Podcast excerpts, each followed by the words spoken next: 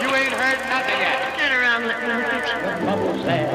What am I going to do? Frankly, my dear, I'm gonna make him an offer. You talking to me? Are you not entertained? I don't know who you are. Why so sick. When I'm good, I'm very good.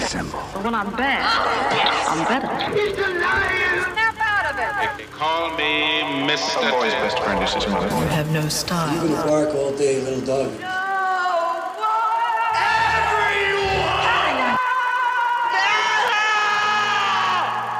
Fasten your seatbelts. It's going to be a bumpy night.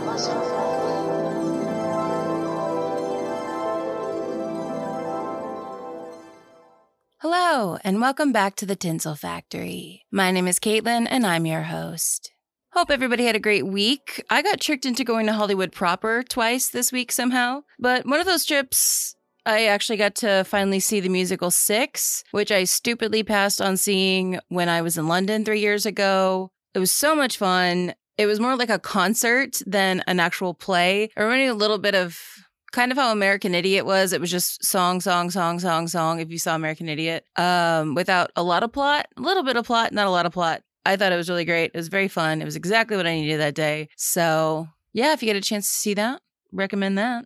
This week on Movie Theater Movie Reviews, we've got The Machine. Yes, I went and saw The Machine. I really like Bert Kreischer's stand up. And the only time this week I had some free time to get to the movies, this was the only film showing that was not The Little Mermaid or something made by the studio that I work for. So, The Machine. Not like I was exactly having my arm pulled to go see it, but, you know. As far as quality, this movie is it's just very, very, very basic story. It's not anything that's going to blow your mind, change your life. Very basic story, but the cinematography and style of this film was shockingly quite good. I would dare say incredible. If you're a fan of Bert's comedy, you'll enjoy seeing his famous Russian bit dramatized. If not, then this probably won't speak to you. It's one of those films, it's for whom it's for, and it's not going to be for a lot of other people if you don't have a familiarity with Bert Kreischer.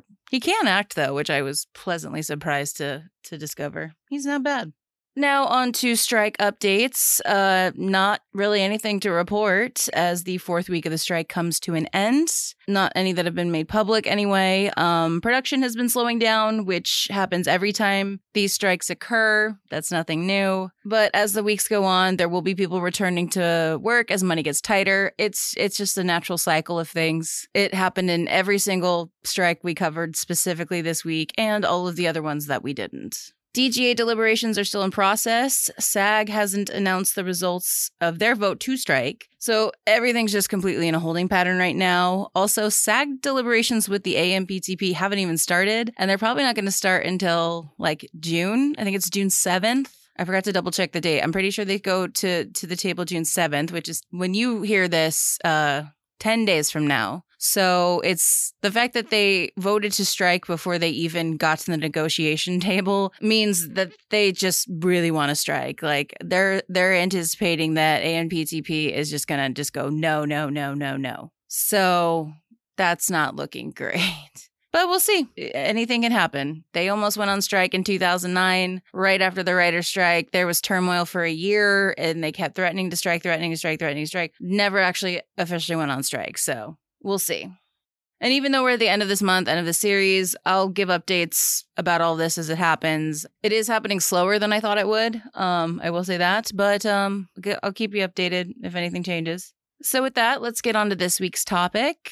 This week, we're covering the last time Hollywood saw a major strike, which was the 2007 2008 WGA strike. Fortunately or unfortunately, depending on your personality and your uh, love for carnage, uh, this this strike has significantly less um, gas bombs and fire hoses than last week. So do with that information what you will. With that, let's take our places. It's showtime. And I'll tell you one thing there's a chance now that the Writers Guild of America East and Writers Guild of America West will go on strike. Uh, we don't know right now if that's going to happen, but it looks like they may go on strike. And it could mean that all of your favorite television shows uh, will go away. And, and they may not come back.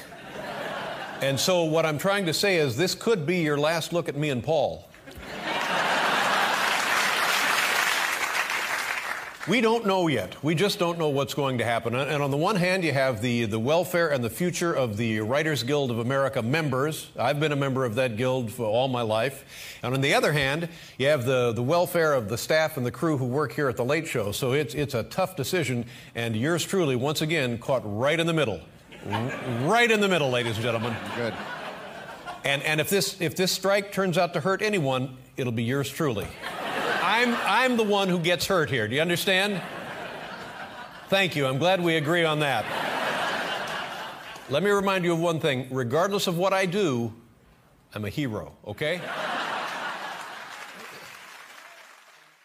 Nearly 30 years before our main focus today, back in 1985, the WGA managed to procure a contract that included residuals for home video, an emerging market at the time. Movies, which were available on Betamax, VHS, and Laserdisc, were selling for about 40 to $100 per unit, and the Guild had accepted a formula in which a writer would receive 0.3% of the first million of reported gross and 0.36 after each tape sold. This added to their residuals. Three years later, the WGA would go on strike for over five and a half months, the longest in the Guild's history over similar issues, leading to a financial drain that would lead to a decade of labor peace. The unions weren't happy with the studio's residual models, but they weren't in a place financially to hold another strike over it. Throughout the 90s, large corporate mergers led to less unaffiliated channels, which meant less places for reruns to occur, which meant less residuals for writers. Eventually, cable would fill this void, and these channels would soon begin making their own shows and films. Then, of course, there were video games, which the studios began making a ton of money off of as they began licensing their films in order to be made into video games. So at least now there were new revenue streams for everybody. Throughout these changes, manufacturing costs for videotapes, as VHS would win the platform war and become the standard home video format until DVDs took over in the early 2000s, dropped, and the home video market widened as it became more financially viable for more houses to own a VHS player and multiple tapes. Originally, the average family would actually have to rent a VHS player from the video store in addition to the tapes they wanted to take home.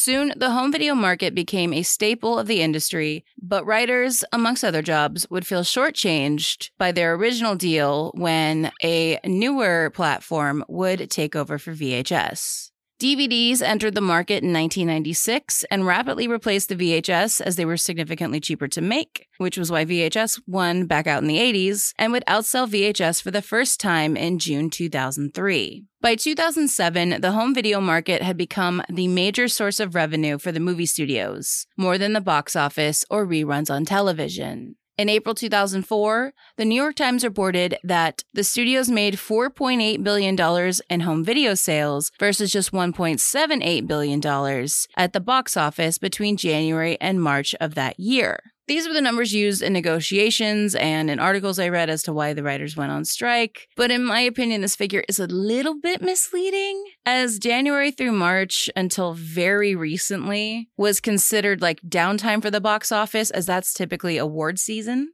And because it was award season, that's generally when like studios release like their crappy films that they know aren't going to do well. So they release it in a low risk area because people are conceivably going to see the films that were nominated for all the awards. But I digress. Summer summer's when you make your box office money. So if they had if they had based it off of like a whole fiscal year versus a quarter, especially that quarter, it would have been interesting to see how if it was as vast as as that. Netflix had introduced streaming in 2007, and while it was incredibly limited back then, oh, the buffering on internet videos back in the day, it was indicative to many of what was about to happen. This and other emerging internet formats were known as new media, and there was currently no standard for residuals for new media.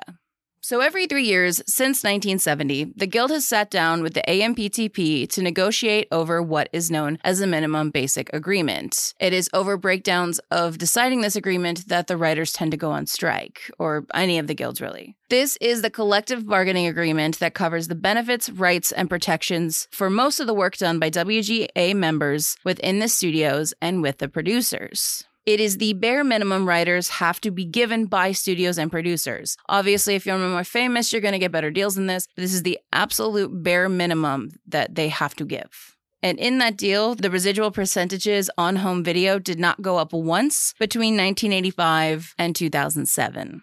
2004 had reportedly seen a very tense negotiation, mainly hinging upon home video rights, but once again, no headway was gained. This lack of change led to a shuffling in leadership in 2005 when it came time to vote for the new WGA representatives. They basically all got shuffled out, and a new group of leaders would oversee the next negotiation. Sensing what was probably going to happen, studios began stockpiling scripts as early as December 2006.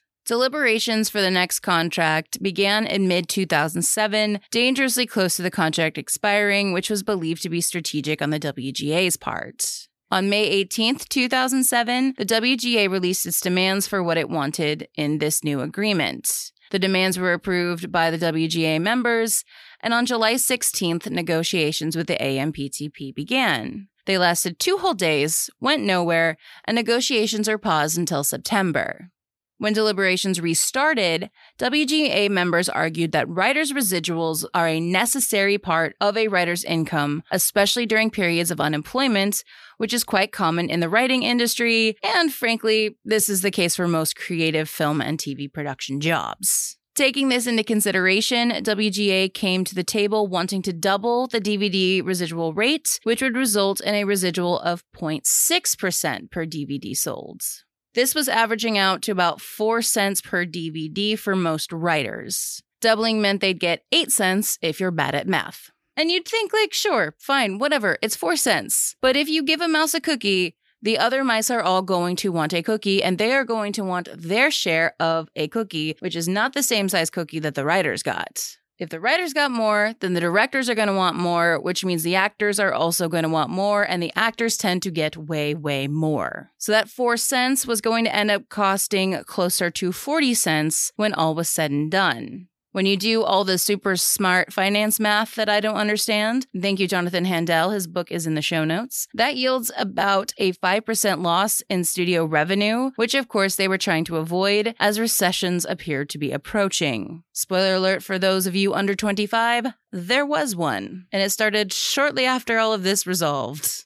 The AMPTP countered the writer's demands, claiming that the studio's DVD income was necessary to offset rising production and marketing costs. They further insisted that the current DVD formula should also be applied to residuals and other digital media, an area which was also contested by the Writers Guild, but was still incredibly young back then. Netflix streaming was only about eight, nine months old at this point. It debuted in January 2007. Making no headway, strike authorization ballots were mailed on October 1st, 2007, which angered the AMPTP and pretty much killed any chance of an agreement being made before a strike might happen because clearly the writers had already made up their minds in the eyes of the AMPTP.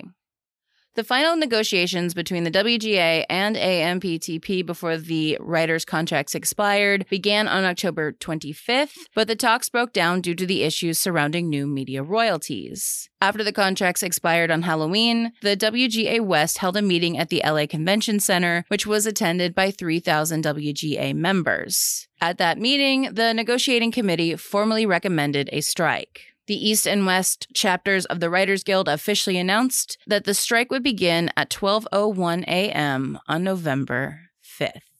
In a Hail Mary move to avoid striking, no one wants to really go on strike, really. The WGA temporarily withdrew its DVD residuals proposal on November 4th, but the AMPTP still refused any residuals on new media. Talks broke down, with both sides accusing the other of just walking out of the conversation. So on November 5th, nearly 3,000 WGA West members, plus some SAG members and Teamsters, picketed or refused to cross the picket lines at 14 studios in Los Angeles that had active protesters in front of them. East Coast picketers marched in locations in New York, including Rockefeller Center. The picket lines continued along with various rallies throughout the strike period in both cities, as well as a few others.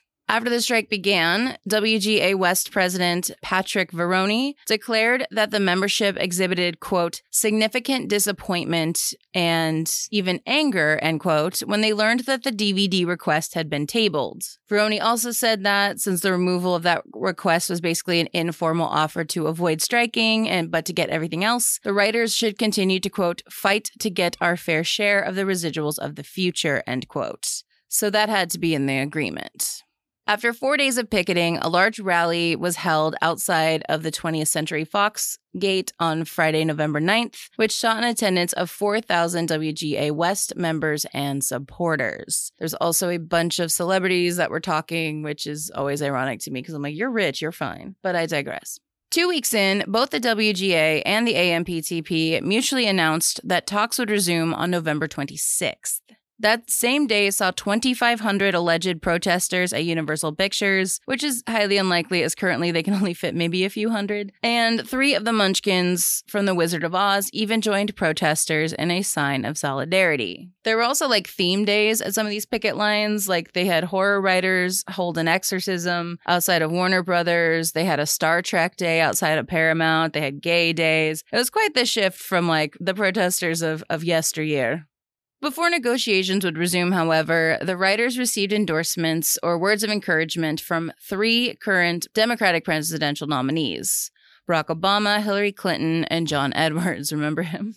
On November 20th, 4,000 members of the WGA and other supporting unions marched down Hollywood Boulevard. By this point, over two dozen films and television shows had shut down as the strike continued. Around this time, some talk shows did resume production without writers in order to avoid having to lay off the other members of their staffs. Strikes don't happen in a bubble, especially in an industry as collaborative as film and TV is, and eventually it bleeds into other people's livelihoods, leading to either resentment from those individuals affected or an increased furor against the quote unquote man. So some of these, like especially the talk show hosts, they had like a responsibility to these other people. So they just went back without writers and they would just kind of just be chit chatting. Like Conan really thrived. I remember during this time, like he this is when he started doing like if you're if you're a fan of Conan, this is when he started doing the Jordan Schlansky stuff. Like that came out of the writer's strike. It was and all the videos he does kind of with that he did with his staff and stuff, that all came that all originated from this era.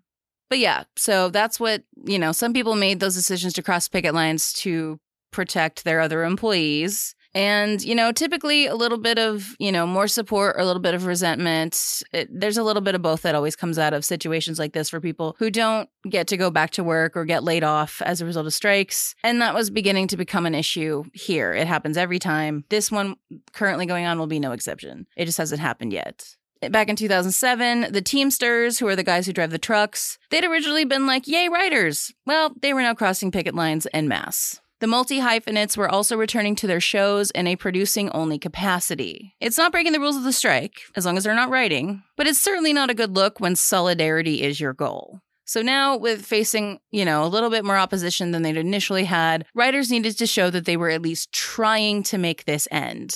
And the studios, for their part, also really needed to make it look like they were making an effort. Shows had all gone dark far quicker than they'd expected because a ton of their writers pulled double duty as their as the show's producers. And pilot season was coming up, which meant they needed writers developing new ideas for new shows. And the studio's big ticket items, which were still movies back then, were now in a real danger of getting postponed or canceled, which would cause repercussions for years because it takes a long time to make a movie. Movie slates are planned out like three to five years in advance. Also, the studios were definitely being depicted as the villains this time around, which was a, a new thing for them, new ish thing for them, which was a narrative they were desperately trying to avoid. The agents were even starting to step in to try and find an agreement with all of this mess, as it was starting to hurt them as well. They can't make money if their clients are striking or unemployed because the writers are striking.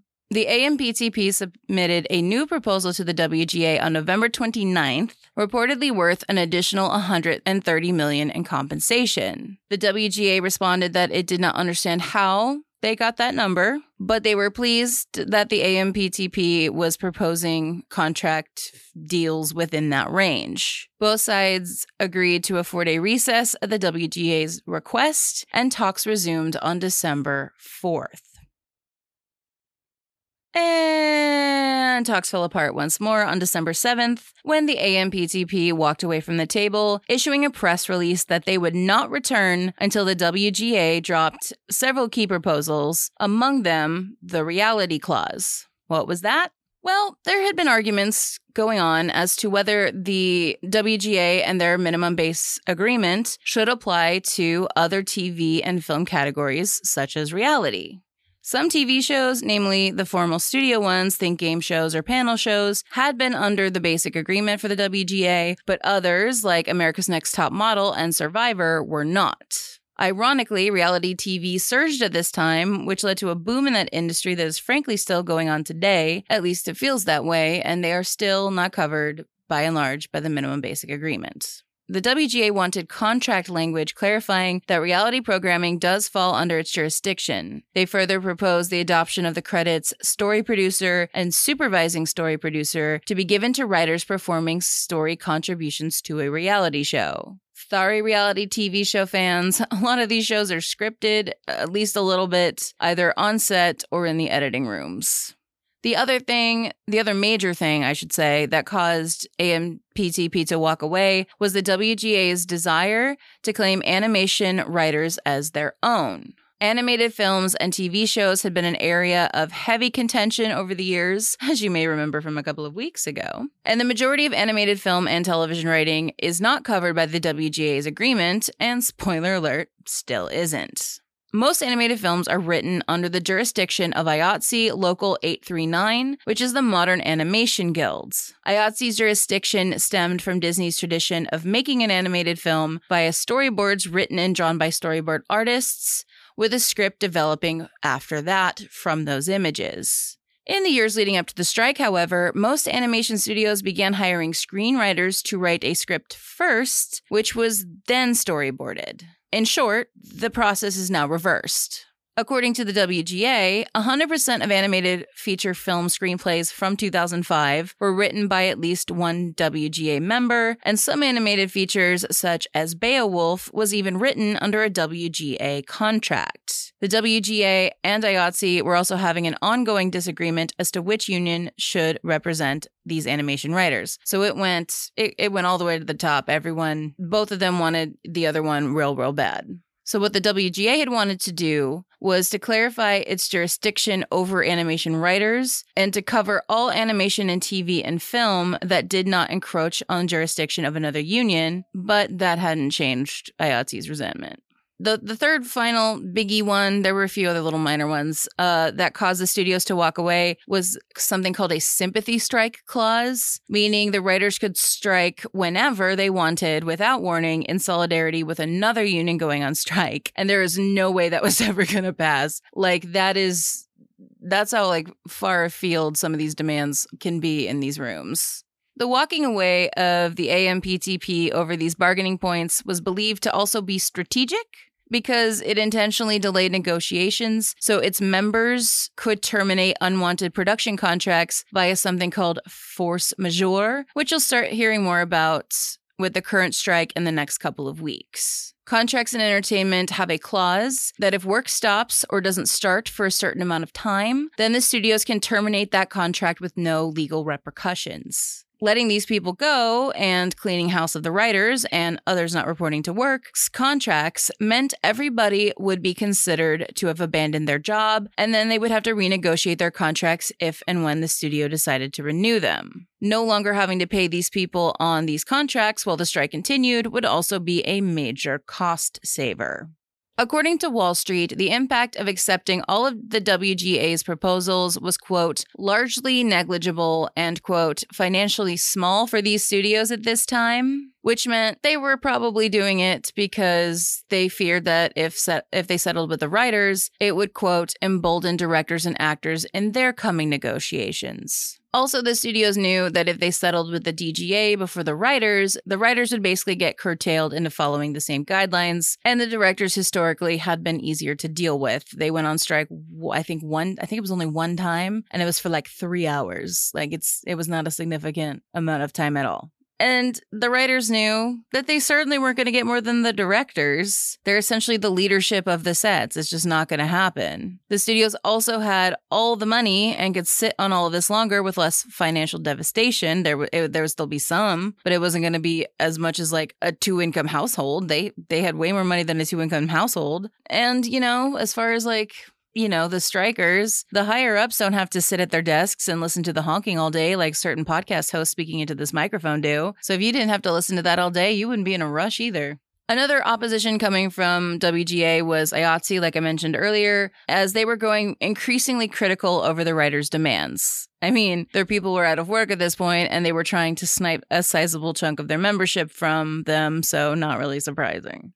On December 11th, 500,000 pencils were delivered to the gates of many of the studios, a symbol from the writers and their desire to return to work. Many of the studio heads denied this special delivery.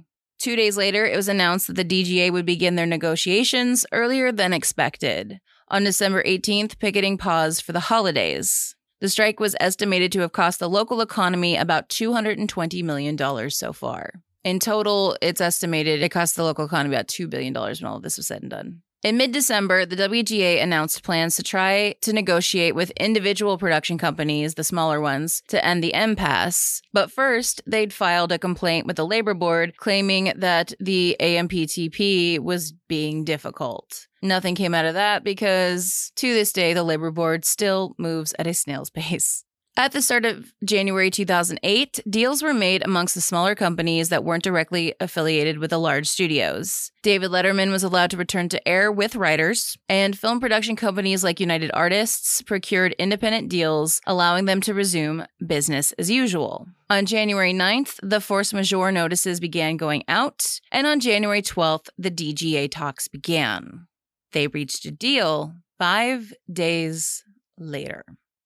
The DGA deal included residuals on iTunes downloads, which was the only name in the game really at this point, at least in the US. I can't speak to international markets. And their what they'd agreed to was at a significantly lower rate than what the writers had gone to the table with.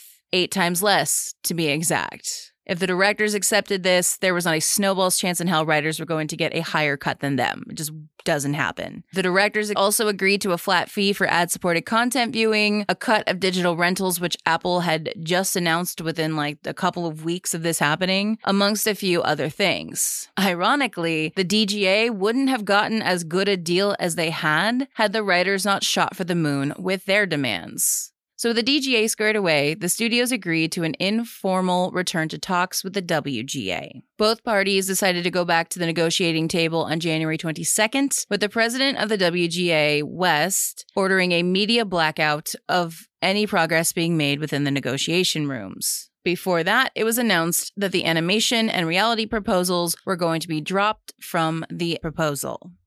On January 25th, it was announced that the WGA had made an interim agreement with Lionsgate, a pre Disney Marvel Studios, RKO, and Spyglass. The AMPTP released a statement that these types of agreements would become quote unquote meaningless once the MBA was reached, as it was the reigning base agreement. You couldn't have all these little agreements that defeats the purpose. On February 2nd, multiple media reports suggested that there had been significant progress involving breakthroughs on key issues in the talks. There was also kind of a, a, deadline looming. The studios wanted the Oscars to happen. You need writers for that too. And the writers knew that if they didn't reach a deal by the time the Oscars aired, they would lose their last major bargaining threshold if they missed that deadline. So they, they wanted the deal done. Rumors began spreading that an agreement had been struck and that a contract proposal might be announced. On February 9th, 2008, it was announced that a deal had been struck, and the WGA called a meeting on that proposed contract. The tentative contract proposals were provided to the membership, and the WGA started a 48 hour vote for guild members on February 10th, voting to end the strike. 92.5% of membership voted to end the strike, and on February 26th, about 93.6% of WGA members ratified this new three year contract, which would be effective until May 1st, 2011. So, what did they get? Amongst a bunch of confusing things that would bore you all to tears, sets of new media guidelines, including a definition of what new media actually was, was established. Going forward, new media would include internet and mobile content for any new medium that came to market after February 12th, 2008. If a union member worked on a show for this medium over a certain budget, the MBA would trigger. There were also protections put in place for lower budget new media works as well, and their compensation would be based on a per minute of finished product basis. Their pensions and healthcare provisions would also apply to new media. No ad revenue residuals would be paid to writers for new media projects at first, but they would get 1.2% residuals on rentals of the project once it hit a certain threshold. This differed from work to work. For theatrical, ad supported content, writers would get 1.2% of gross and 2% for TV, but only on projects post July 1st, 1971 for film and post 1977 for TV. DVD residuals did not change.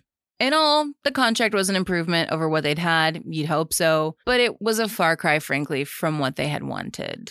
Following that strike, a chaotic year long SAG negotiation mess happened, but that union never fully went on strike. Since 2008, the following notable changes have been made to the MBA for the WGA. In 2011, they got an increase to their pension funds, which was nice. Um, there was residuals for programs for made for streaming television, and residuals for programs made for pay television were increased as that had become more popular. In 2014, the guild negotiated minimums for streaming shows on high budget streaming projects. They got new compensation standards. There were new minimums to ensure adequate pension and health contributions for writers on all streaming and on demand programs. In 2017, the WGA almost went on strike again over desired increases to the health fund, but they did not end up going on strike. They also got gains on limitations on the span of work for writer producers employed on short season series, which were becoming more popular in the streaming sphere specifically, and additional compensation for work beyond their initial contracts if that did happen. So basically, they got overtime, but it was weeks instead of like 20 minutes. There was a first ever new media foreign residual added and increased residuals for the first year ad based video streaming.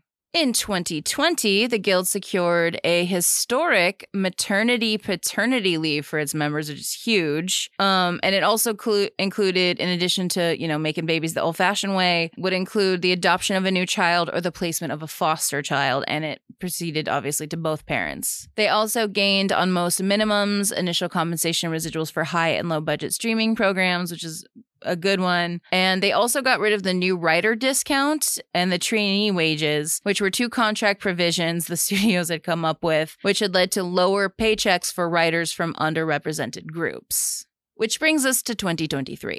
Even 15 years later, eh, streaming's only gotten bigger. It's still a major sticking and frankly, any of these negotiations as it becomes more and more the norm. Home video is basically dead now, as streaming is king and DVDs are seen as clutter, which is a four letter word now. I wholeheartedly disagree. By the way, I am cottagecore till I die. I bought three Criterion Collection DVDs this week alone. It's it's a, an addiction I'm trying to stop from happening because they're digital. Um, but there's some I want to. They look nice on the shelf. Writers also have a new enemy in the form of artificial intelligence, AI, which, while fun to play with, is steadily becoming major competition for these people's jobs. And that is only going to become a growing issue as that tech develops. Basically, whatever agreement ends up getting made between the writers and AI is is going to influence all of these conversations and all of these unions and not just in entertainment going forward. It's going to be a huge situation. It's fun now, but it it's going to go for a lot of people's jobs and I don't think that conversation has happened enough yet. But this is an important first look into like okay, what are we to do about this? Like yes, it's it's cute, but it's it's powerful. So what happens next? Based on the learning that I've done this month, this is the most I've ever gone into strikes ever in my whole voracious appetite for knowledge. I'm willing to bet we see the force majeure hammer drop again. There's that's the only reason that I can even fathom as to why like no talks to resume talking have happened. That's it's been a, almost a month. That's very strange. The studio's also bank scripts They've got time. They also know people are going to cross lines eventually, as they've always done. That's not going to change. You hit people in their pocketbook, morals get compromised real fast. And I'm not saying it's a it's an immoral or a moral thing. It, that's up to you and your God. Like do whatever you want. Technically, I'm crossing a picket line every single day. I'm not happy about it, but baby's got to pay rent. I don't think anybody. It's very awkward to like look those people in the eyes and being like, "Hi, I'm gonna go get paid, have fun striking." It is a, especially when it's kind of a field I'd like to get into. It's a very, and it's also very strange to be on the studio side of things. Uh, just seeing seeing this from the other end because I've before this I'd only ever seen it from like the artist side. I was like, and it's it's interesting because you know you've got to consider the, the the studios also have to pay all these people that do the infrastructure stuff and all this stuff, but the writers are are driving a lot of that. So it's it's a very morally speaking, if you can call it morally speaking, it's it's a toughie. And honestly, after all of this, I don't really. I mean, like they definitely need to get paid more because inflation's a bitch, but. it's it's tricky to to see both both sides of this argument every single day to have like both feet in both worlds at the same time. It's it's been it's been interesting. It's been very enlightening. I think is the college word I'd like to use. If that's a college word, that might be like a high school word. Anyway, back to you know effects. Most people went on a tangent there. Most people in these gigging jobs, they lost whatever savings they may have had because of COVID. The pandemic affected all of these people they couldn't write for a big chunk of time and not writing means they couldn't make shows that could potentially trigger residuals and there's so much content and it's just a mess. And the guilds were also financially drained supporting its members through it. They're not going to be as financially flushed as they might have been back in 2007 2008 because they had 10 years of like the 90s were a great studio time more or less. So they they had time to stockpile money and resources and stuff. They don't really have that right now. Also, studios, they're still going to get streaming money while all of this happens. They don't have, they're not going to have to pay people in like a couple of weeks. They're still going to get streaming money. Like people are still going to rent movies. They're still going to entertain themselves how they did. That's not going to change really anything. That streaming money is going to continue to come in. The tap is still on. It's it's a little bit less hard than it was, but it's it's still running. And there's also the DGA's at the table right now. If the DGA settles before the WGA, like it did 15 years ago, that's going to severely hurt them again. The fact that there's not even talks on the table for the WGA and AMPTP to resume negotiations makes me think that that's strategically what the AMPTP is trying to do. If, if like, if they say this, you're not getting more than this, it'll be done.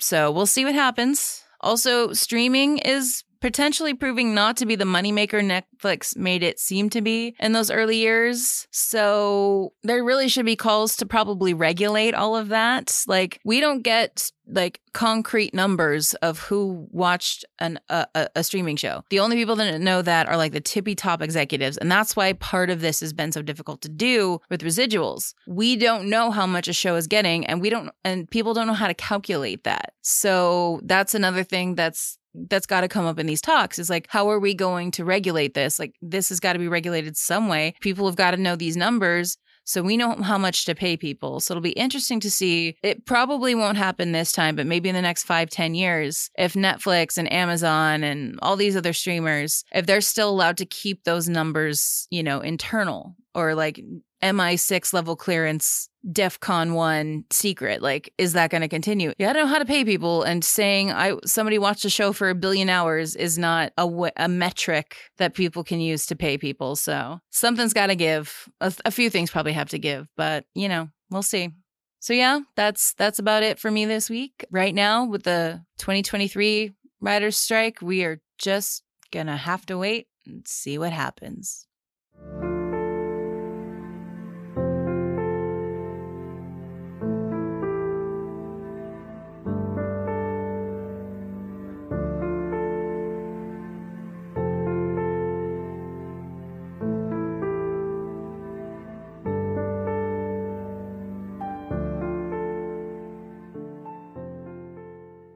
And that's going to do it for this week. If there's anything you'd like me to cover in the future, please reach out on social media, where I also post photos for each episode. At Tinsel Factory Pod on Instagram, on Facebook at The Tinsel Factory, or you can always email me at tinselfactorypod at gmail.com. Gotten some good suggestions. I'm probably using one for my one off episode in December that I cannot believe I didn't think of, but I will keep you in suspense until then. I've got a Letterboxd account which features my watch lists, film diary, and recommended viewing for this episode. You can check it out at the link in the show notes. I'm relying on word of mouth to get this podcast out there. So if you could please rate, review, and subscribe so that other people can find this podcast, that would be a huge help. In order to keep making the podcast, I've also set up a support page, the link of which you can find in the show notes. If you'd like to help out in any way, I'd very much appreciate it. I've also got Buy Me a Coffee, where you buy me a coffee. I've got people coming over tonight, so I had to do it old school and use my Chemex, but coffee be coffee. So that's nice. I've also got merch. Check it out with the link in the show notes. Next month, we're covering the careers of some of the most famous duos Hollywood has ever seen. Thanks again for listening, and until next time, that's a wrap.